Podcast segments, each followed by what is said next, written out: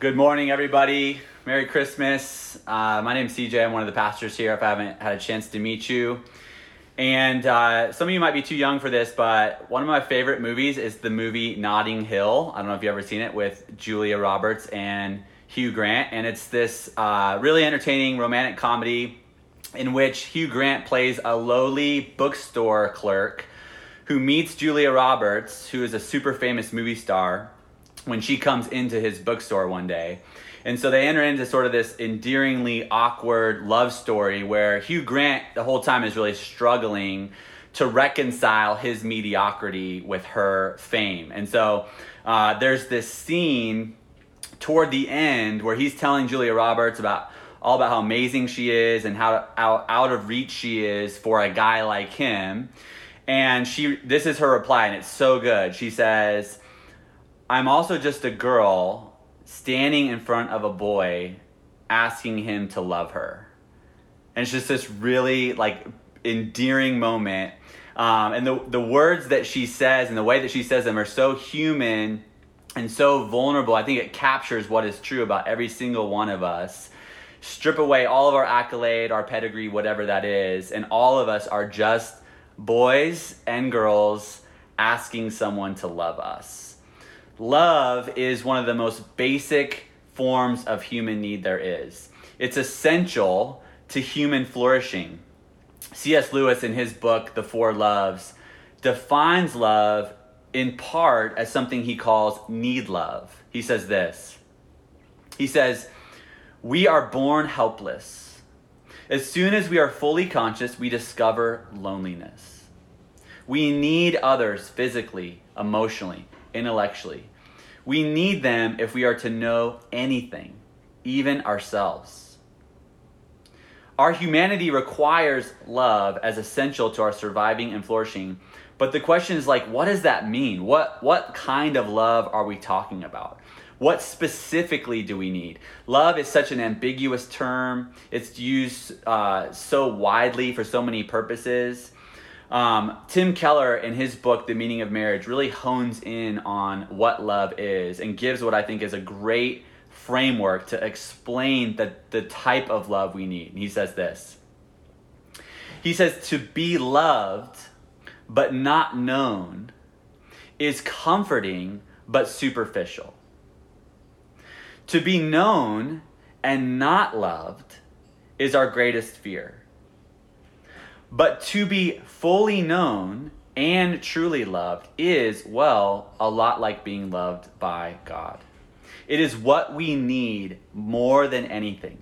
It liberates us from pretense, humbles us out of our self righteousness, and fortifies us for any difficulty life can throw at us. Keller is describing a desire for love that is both the love of the heart and a love of the will. Right? We, we don't just want people to feel love towards us without a full knowledge of who we are. We long for a volitional love that transcends immediate affection. And so Keller's right when he says the most resilient people you will ever meet are those who are both fully known and fully loved, and who wholeheartedly understand, believe, and accept that reality about themselves and live inside that reality. In this text this morning, in 1 John 4, God lays claim to this kind of love. He says, heart love and volitional love come from me. He says, I made love. I define love. Your desire to be fully known and fully loved finds its perfect fulfillment in me. In other words, I know you the best and I love you the most. Do we believe that? Do we recognize God as the creator and definer of love? Or do we instead settle for a love that is far less than what he offers? That's the question I want to try and answer together this morning. Let me pray for us as we jump in.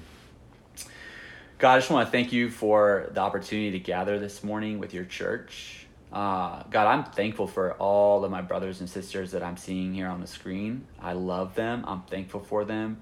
Thank you that I get to do life in this community. Um, God, it's painful not to see them in person, see their faces. It's, impa- it's painful not to embrace them.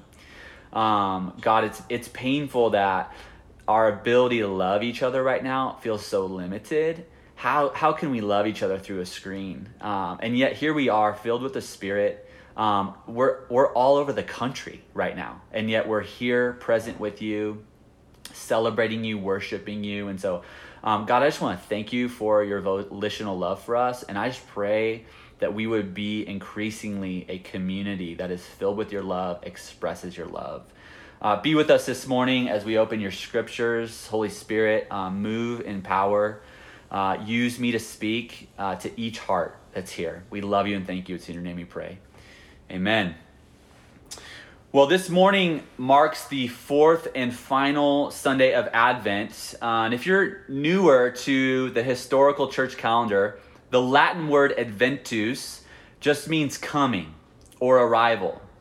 So during Advent, we take on a waiting posture. Like Israel, who were exiled from Jerusalem, hoping for a Messiah to come and rescue them from slavery and bring them home from exile, we too await Jesus' second coming. We too are exiled. We are citizens of Christ's kingdom, foreigners on the earth waiting for Christ to come. Dietrich Bonhoeffer writes this about Advent. He says, The celebration of Advent is possible only to those who are troubled in soul, who know themselves to be poor and imperfect, and who look forward to something greater to come. As we await Christ's return, we need renewed faith. That's why we're going to preach on faith and peace and joy and love. We need renewed faith. We need comforting peace. We need everlasting joy. And above all else, the deep love of God. And so if you have your Bible, turn to 1 John chapter 4, starting in verse 7. I love the Apostle John so much, and I can't think of any anyone better besides Jesus himself to tell us about love. Remember that John was not only one of the one of the 12 disciples, he was one of Jesus' closest friends. He was part of that inner three circle with Peter and James. And Jesus in the Gospels referred to John in a way that no other human being in history has ever been referred to when Jesus called John his beloved in John chapter 21 verse 20. Remember that? That he called he refers to himself as the one whom Jesus called beloved. Fourth century theologian um, Jerome tells us in speaking about John and kind of the end of his life in, in, in Ephesus says that when the aged apostle John became so weak that he could no longer preach, he used to be carried into the congregation at Ephesus and content himself with a word of exhortation. Little children, he would always say, love one another. And when his hearers grew tired of this message and asked him why he so frequently repeated it, he responded, Because it is the Lord's command. And if this is all you do, it is enough. Okay, so we're going to hear from John, and John is a love expert. And in First John 4, he's going to kind of go on this poetic writing spree all about love. Let's pick it up in verse 7. He says, Beloved, let us love one another, for love is from God. And whoever loves has been born of God and knows God. Anyone who does not love does not love does not know God. Why? because God is love. So, the first thing that John wants us to know is that God Himself defines love. This is beautifully hyperbolic.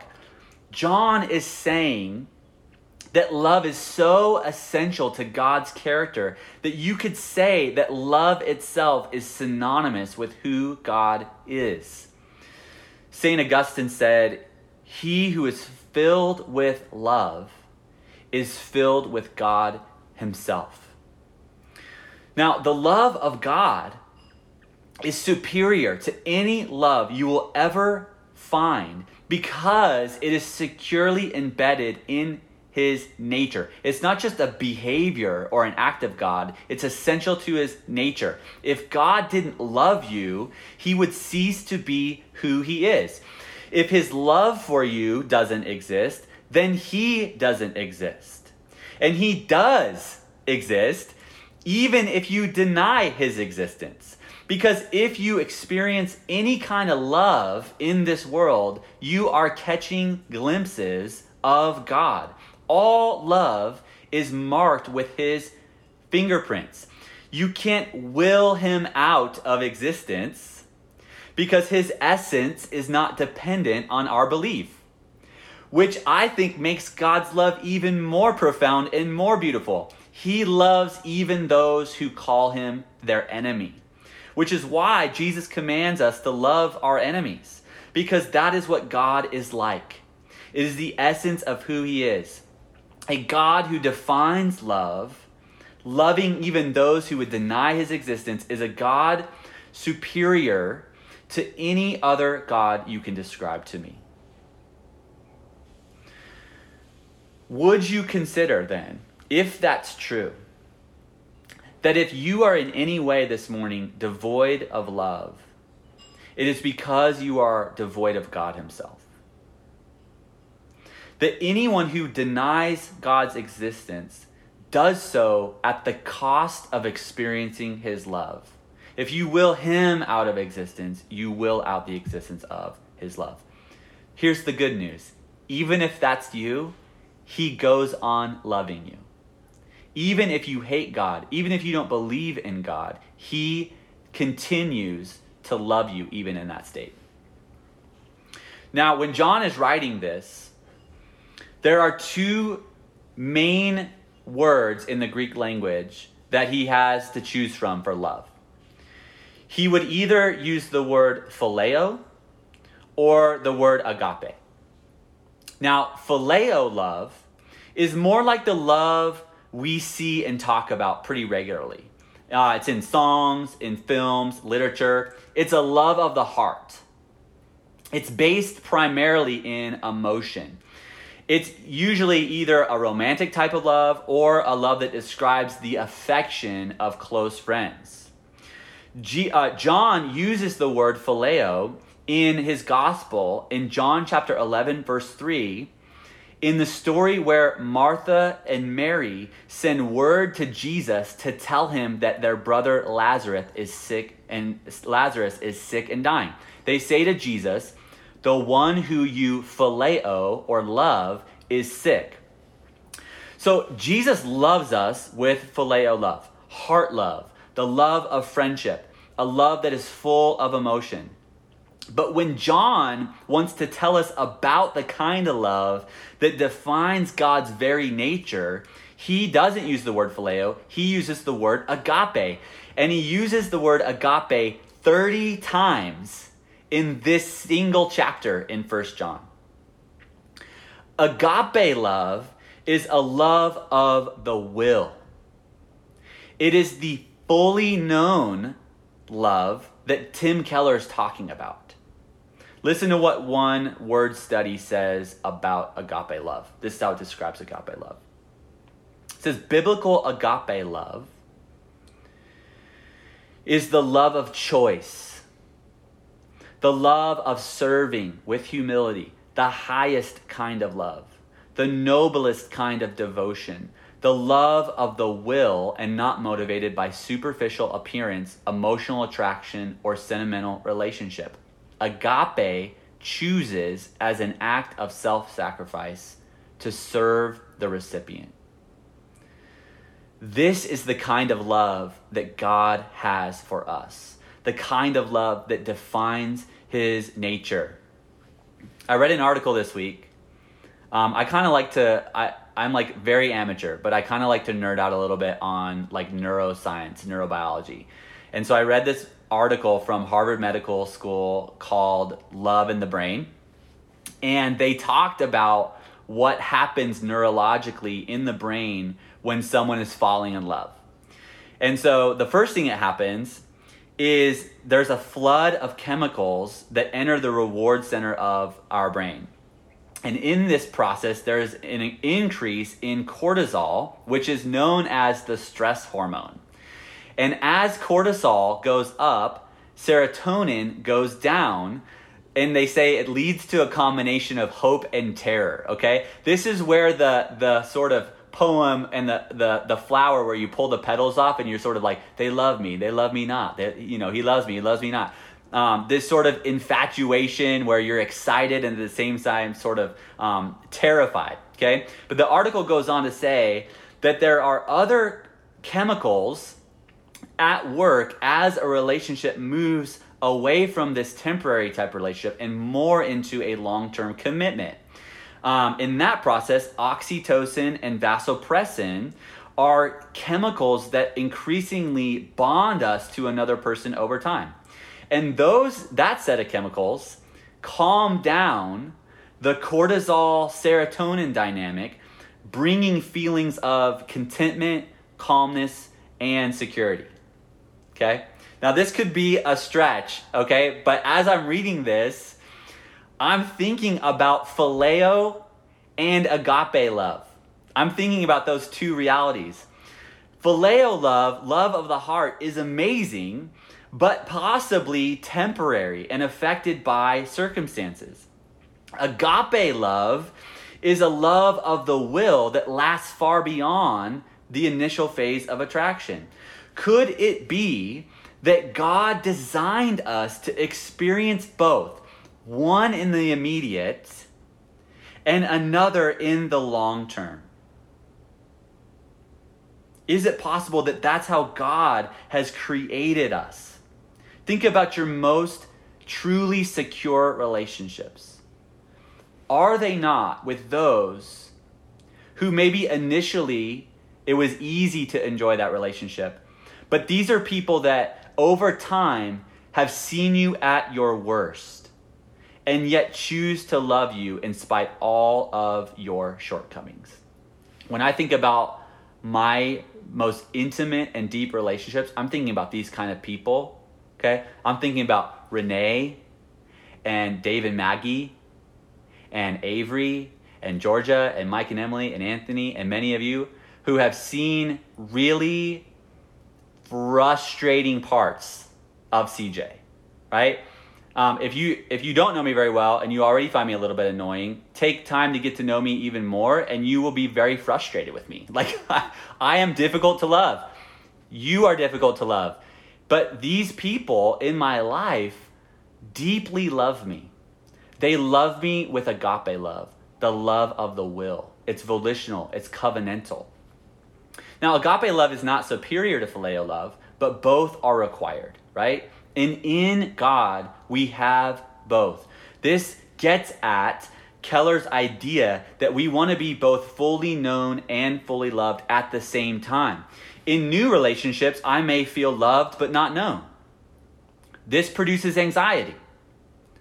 Over time, as someone gets to know me and loves me despite my shortcomings, I feel increasingly secure in that relationship. God perfectly offers us both from the very beginning of our relationship with Him.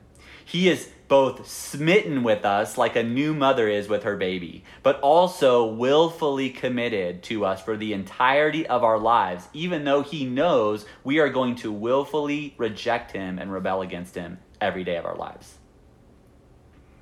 This is the love that you and I are desperate for that we can't find anywhere else.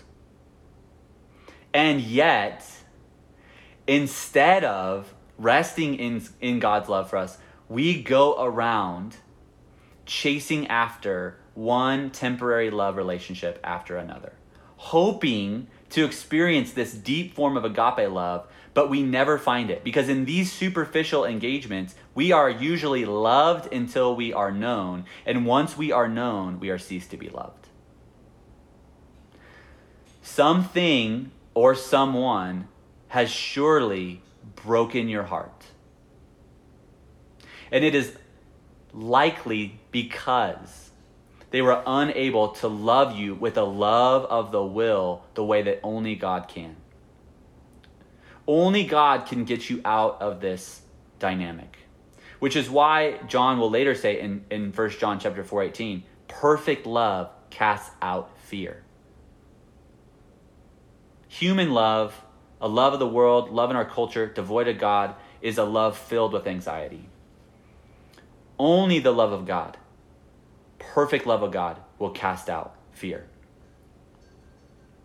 We chase other loves that break our hearts, but we also flip the order of the phrase, God is love, which John would absolutely not do.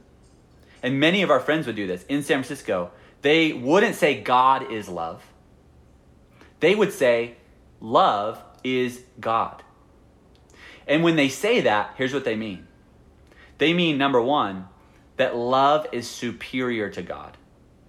Okay? And they mean their definition of love. They have crafted a God in their own image. They've painted God into the corner of what however they define love. But that's not what this says. This doesn't say that love defines God. This says that God defines love. The God of the Bible is loving, but not at the expense of his other attributes. God is, as we reflect on God's love, uh, Him being loving, let us not forget that God is also holy. God is also just. He demands justice for sin. I want to read some from R.C. Sproul. He reflects on this. He says, Our most fundamental inclination as fallen human creatures is to exchange the truth that God reveals about himself for a lie and to serve and worship the creature rather than the creator. In references Roman 1, Romans 1 18 through 32. Sproul says, We commit idolatry every time we substitute a lesser concept for his glory. Whether that substitution takes the crass form of stone gods or the more sophisticated form of redefining God's character to suit our tastes. A God stripped of justice, of holiness, of sovereignty, and the rest is as much an idol as a statue of wood or stone.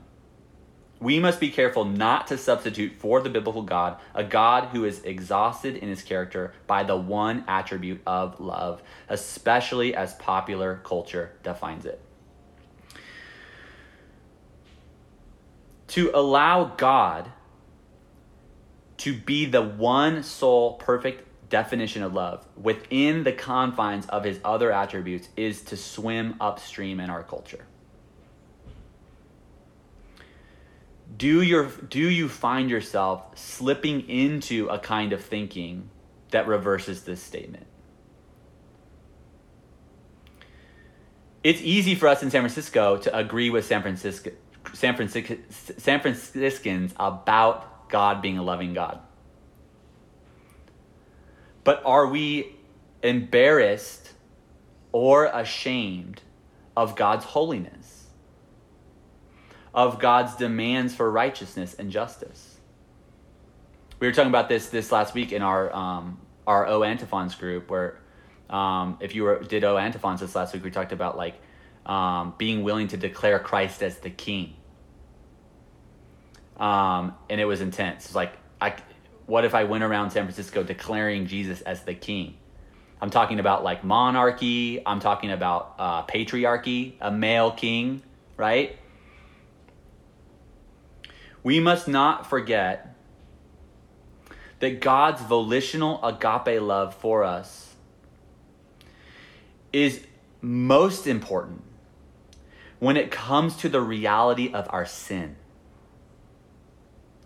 Our sin is the thing that requires that God love us with a love of the will, a volitional love. He has to choose to love us in spite of our sin, which is why God's love is most perfectly manifested in the person of Jesus Christ, which is what John is going to tell us next. Verse 9. In this, the love of God was made manifest among us Okay? How, so, how do we know what love is? Where is this kind of love? How does it get defined? Here's how it is the, that God sent his only Son into the world so that we might live through him. In this is love. Not that we have loved God, but that He loved us and sent His Son to be the propitiation for our sins. So, John tells us first that God is love. Then he tells us that Jesus is the perfect manifestation of God's love. Why is Jesus why is Jesus the perfect manifestation of God's love? Because of what he did, more than anything because of what he did on the cross in the face of our sin. Romans chapter 5 verses 6 through 8 says this, "For while we were still weak, at the right time Christ died for the ungodly." For one will scarcely die for a righteous person, though perhaps for a good person one would dare even to die. But God shows his love for us in that while we were still sinners, Christ died for us. What greater love of the will is there than one who goes to a cross of their own accord, subjecting themselves to their own accusers? The incarnation of Christ, what we celebrate every year during Advent, puts actual skin on the willful love of the Father to mankind. How else can I be fully known by God if He's never walked a day in my shoes? But Jesus did. He knows every struggle, every weakness, every vulnerability, every abuse, every trauma. He knows all about what it's like to be a victim in this world. But not only that, he knows every selfish, self serving, ugly, sinful thought, word, deed, or attitude of the heart you and I have ever had. He knows us better than anyone ever could, including ourselves, and yet he loves us with agape love. And how does Christ go to the cross? willingly, volitionally. John chapter 10, verse 17 through 18. Jesus says this For this reason, the Father loves me, because I laid down my life that I may take it up again. And look what he says No one takes it from me. No one takes it from me, but I lay it down of my own accord. I have authority to lay it down, and I have authority to take it up again. Tim Keller says this about the gospel. And I just don't think this is just such a great way of framing the gospel. He says, The gospel is this we are more sinful and flawed in ourselves than we ever dared believe, yet at the very same time, we are more loved and accepted in Jesus Christ than we ever dared hope. That is the gospel. That is the that is what the word good news means. That's good news. If you can find someone or something to worship that will deliver you this good of news, then I wouldn't fault you. But the gods we worship besides Jesus are not this good. Okay? They they tell us that we're deeply flawed and that we need them. We need their product, we need their special knowledge, we need their expertise. But then when we fail to live up to whatever standard of perfection they have for us, they pummel us with shame, saying, The reason that you aren't loved is because you are known as a failure. It's your fault I don't love you. That is the message of every other God besides Jesus. They require our volitional love, but give us none of their own. They only love us if we serve them and give them what they want. It is when we couldn't give God anything, when we were at our absolute worst, that God loved us the most, willfully, with volitional agape love.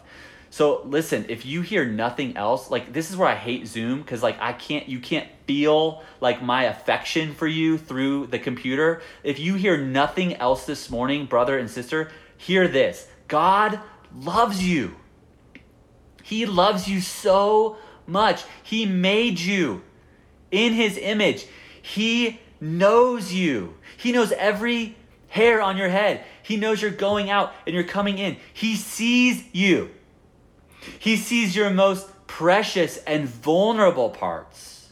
And he sees the parts of you that are so dark and so ugly and so full of hatred for yourself, for him, for others, and yet he still loves you.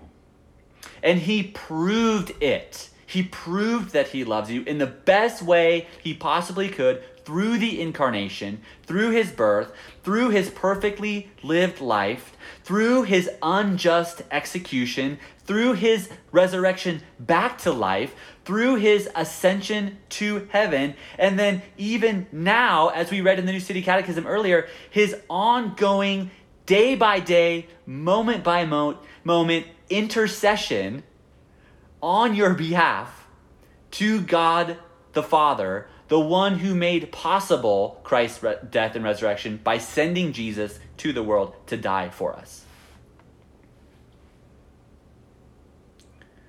What would our lives be like if we could somehow believe this? Believe that God loves us with this kind of love. How free would we be? How at rest would we be? How generous to give love to others would we be? There's a way to measure whether we have believed. Verse 11 Beloved, if God so loved us, we also ought to love one another. No one has ever seen God. If we love one another, God abides in us, and his love is perfected in us. We are called to manifest Christ's love. It's our job to each other and to the world, demonstrating that truly we have understood how much Christ loved us, what it cost him to love us. Notice this term throughout the passage this morning that John keeps using to address us as readers. You notice it? What does he call us? Beloved, which is the word agape. Why would John call us beloved? The title that he alone has been given by Christ. If I was John, I would make t shirts that say beloved on them and I would wear them around and I would police anyone who ever referred to themselves as beloved. I'd cut them off at the pass and say, no, no, no, only me. I, I alone have been called that. And actually, if you remember early in Jesus' ministry, that's what John was like. Do you remember him competing with the other disciples for Jesus' highest, highest affection? Who, which one of us will sit at your right and your left in the kingdom? But something happened to John after he witnessed Jesus' death and his resurrection. He was transformed by the manifest love of Jesus so much that he now gives that term away freely to others. He gives it away, He gives it to us. That is our calling as well. Jesus never intended for His love to stop being manifested when He ascended to heaven. He wants us to have a human experience that mirrors as much as possible the experience of his own embodied presence. And that is through the church, the body of Christ. The body of Christ, the church, is how Christ's love continues to be manifested as if he himself was still here in the flesh. Now, Jesus' personality is way too big for any one of us to perfectly embody it. It requires all of us collectively. Isn't that brilliant? Isn't that genius of Christ? So that when you and I gather together and give ourselves to one another in interdependence, we experience the perfect manifestation of Christ's love. Which is why Paul says in 1 Timothy chapter 1 verse 5, he says the goal of our instruction is love. It's the point of all of this. In John chapter 13 verses 34 through 35, Jesus says, A new commandment I give to you, that you love one another. Just as I have loved you, you also are to love one another. By all by this all people will know that you are my disciples if you have love for one another. No one should measure our church by our vision. Don't measure us by our programs. Don't measure us by our preaching. Don't measure us by our strategy for reaching the city. Don't measure us by our social media influence. Measure us by our love for God, our love for each other, and our love for others. Love is the most important measuring stick we have because Jesus himself says it is the goal of our instruction. And man, I just want to encourage you. Um, and it's I hesitate to do this sometimes because I sometimes when I like compliment the church, it can feel self-serving. It's not. It's not intended to be self-serving. Like I think our church is a loving church. I think we're an imperfectly loving church. We have said from the beginning that we wanted citizens to be a place where you can be both fully known and fully loved. And I think people feel loved here. We've had lots of people move away um, God's called them away from the city, but express that they have felt incredibly loved by our church family. We've had people decide uh, that they need to leave because of theological differences and ecclesiological differences, and yet have said, "We felt loved at this church." We have people have had people fall away from the faith entirely and say, "I don't even know that I'm a Christian anymore, but I still have felt so loved by this church." We have had people leave who didn't feel loved, but who we actually did love. But we loved them in a way that didn't fit their description of love, and so they were frustrated with us, even though they actually had been loved really well.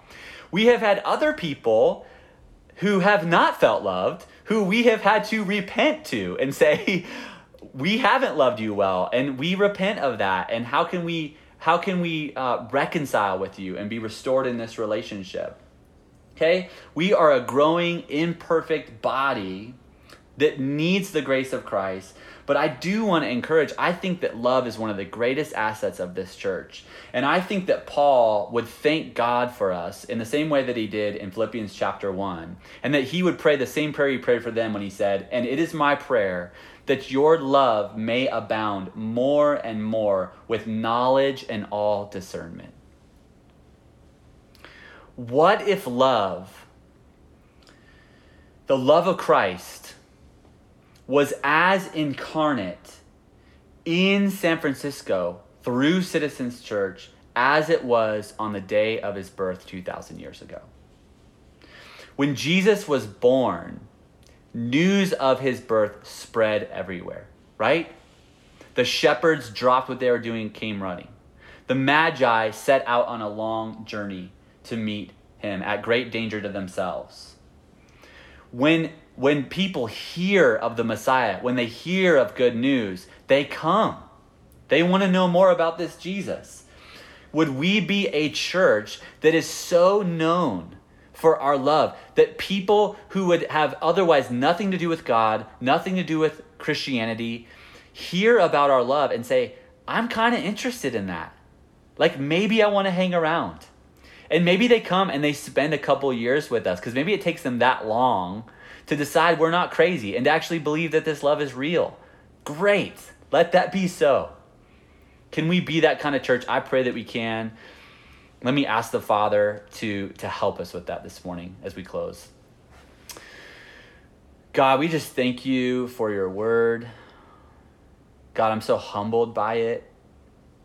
I'm humbled that I get to spend time in my week studying your word and learning about it. And every time I do, I'm just filled with joy and gratitude. I thank you for your love, that your love is volitional towards us that indeed, Lord, when we were at our very worst, sinning against you, rebelling against you, that is when you loved us the most and gave your life for us. And because we have that from you, Jesus, we now have the ability to be generous. And I just confess, Lord, that I can be very stingy, withholding love from people. I can be very self righteous and judgmental, thinking that somehow I'm deserve more deserving of your love than somebody else. And that is ugly sin, God. And I repent of that. I pray that you would increasingly change me into a more loving man that that would be more and more people's experience of me that as they are with me in my presence that they would experience the love of christ through me uh, lord i need i need you to do that work i pray you do that work in all of us god we love you and give you all glory this morning. It's in your name we pray. Amen